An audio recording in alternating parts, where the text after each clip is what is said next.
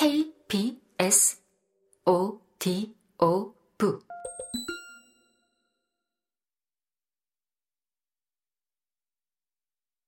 최나이가 문 앞에서 돌아보았다.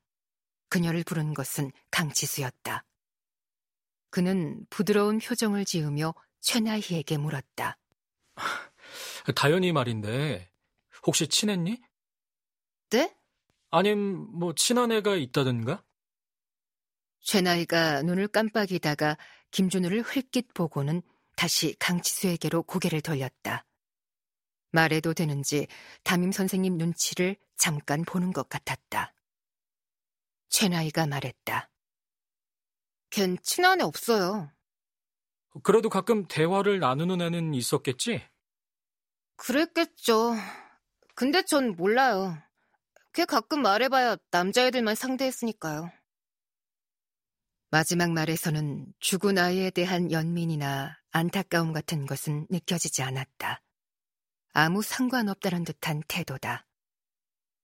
아무리 친하지 않았더라도 같은 반에서 얼굴을 마주하던 사이고 하물며 그 아이가 죽었는데도.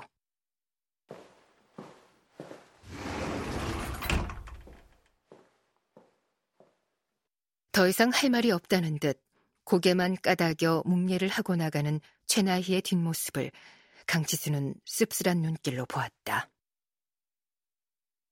과학수사팀 대원들이 도착한 것은 최나이가 나간 직후였다.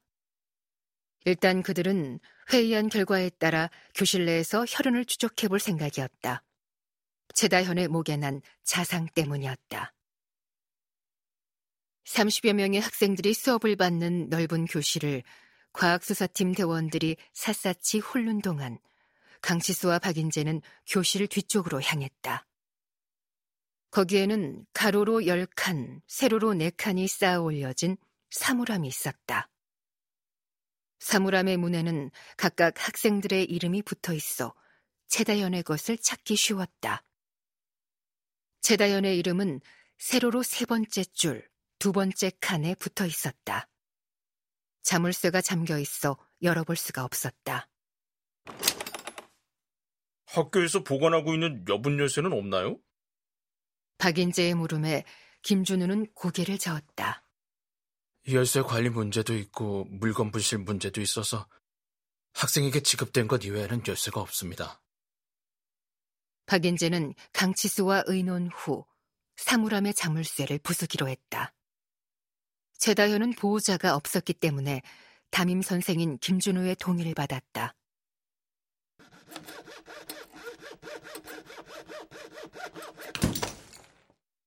김준우가 참관한 자리에서 박인재는 줄톱을 가지고 와 자물쇠를 끊었다.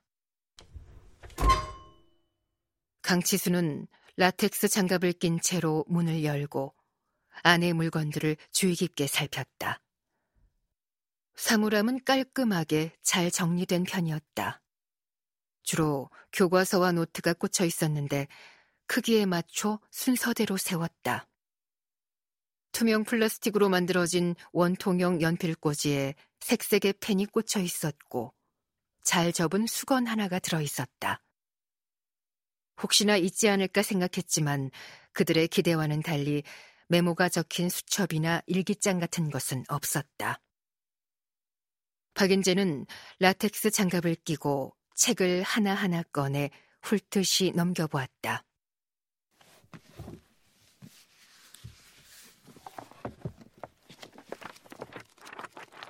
혹시라도 메모나 낙서 같은 것이 있을까 싶어서였다. 그러나 특별히 그들의 주의를 끄는 것이 없었다. 물건들을 살펴보던 강치수가 문을 향해 손을 뻗었다. 사물함 문의 안쪽 면에 다섯 장의 사진이 붙어 있었다. 사진이라기보다는 잡지 같은 곳에서 오려낸 것으로 보였는데 모두 홍학 사진이었다. 그거 집에도 붙어 있었죠? 박인재의 말에 강치수는 고개를 끄덕거렸다. 좋아했나 봐요. 사물함에서 꺼낸 책을 돌려놓으면서 박인재가 말했다. 강치수는 문에 붙어 있는 사진들을 유심히 보다가 시선을 끄는 것을 발견했다. 사진이 붙어 있지 않은 곳에 묻어 있는 흔적 때문이었다. 그것은 사각형의 테두리를 남기고 있었는데 테이프를 오랜 시간 붙여놓았다가 떼었을 때 남는 접착제의 흔적이었다. 여기에도 똑같이 사진이 붙어 있었던 걸까? 왜 떼어냈을까? 강치수는 접착제 자국 위를 손으로 만져보았다. 그때였다. 한참 감식을 벌이고 있던 대원 하나가 소리쳤다. 찾았습니다!